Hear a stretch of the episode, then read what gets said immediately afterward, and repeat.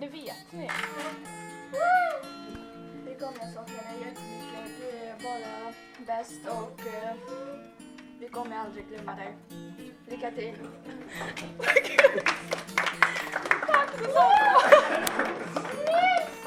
Hej och välkomna till en ny podd med mig och Leila. Idag ska vi intervjua en lärare som ska sluta. Hon heter Linnea. Yes, så att eh, vi tänkte ställa frågor. Så att eh, första frågan är, är det nervöst att flytta till Stockholm? Ehm, det är väldigt många olika känslor i min kropp just nu. Eh, jag, ni har sagt väldigt många fina saker till mig här och jag har fått eh, massa hjärtan som jag blev jätteglad över. Så att, eh, det är många känslor. Jag, både, jag är taggad på att till Stockholm samt som att jag kommer sakna alla här. Så att jag, men inte så jättenervös faktiskt. Nej. Ehm, vad ska du göra i Stockholm? Ja, väldigt bra fråga. Eh, jag eh, har fått en bostad i alla fall. så jag har någonstans att bo när jag kommer upp imorgon med mina väskor med massa kläder i. Och sen så ska jag jobba lite i en second hand-affär. Och sen ska jag försöka, ja eller hur? Och sen ska jag försöka satsa lite på Linneas kärleksturné. Ah. Mm. Den lär bli stor. Vi eh, får se. Vi, vi, jag ska sprida så mycket kärlek jag bara kan. Ja. Vad ska du ställa mer för frågor? B- Blir det något firande när, första gången? Eh, nu när jag slutar menar du? Ja, när du kommer till Stockholm? När jag kommer till, ah, när jag kommer till Stockholm. Eh, det blir nog lite, lite ost och kex.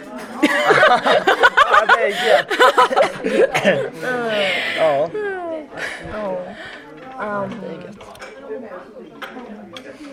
Kommer du på någon? Vi kommer klippa det här sen va? Ja. Ja, precis.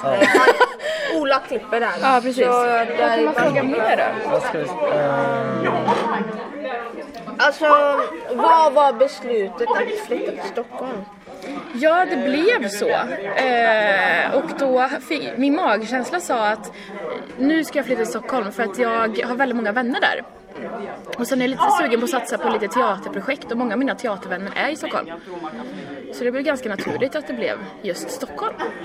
Men ska du jobba på en teaterförening som du gjorde här i Skara? Eh, inte vad jag vet just nu, men det vet man. Jag tänker om man är lite open-minded, har- tror på att livet tar hand om en lite, så kommer det mesta lösa sig. ja. Kommer du komma eh, på besök här på Lindsgymnasiet? Andreas, mig blir det inte av med så lätt. så att eh, jag kommer komma.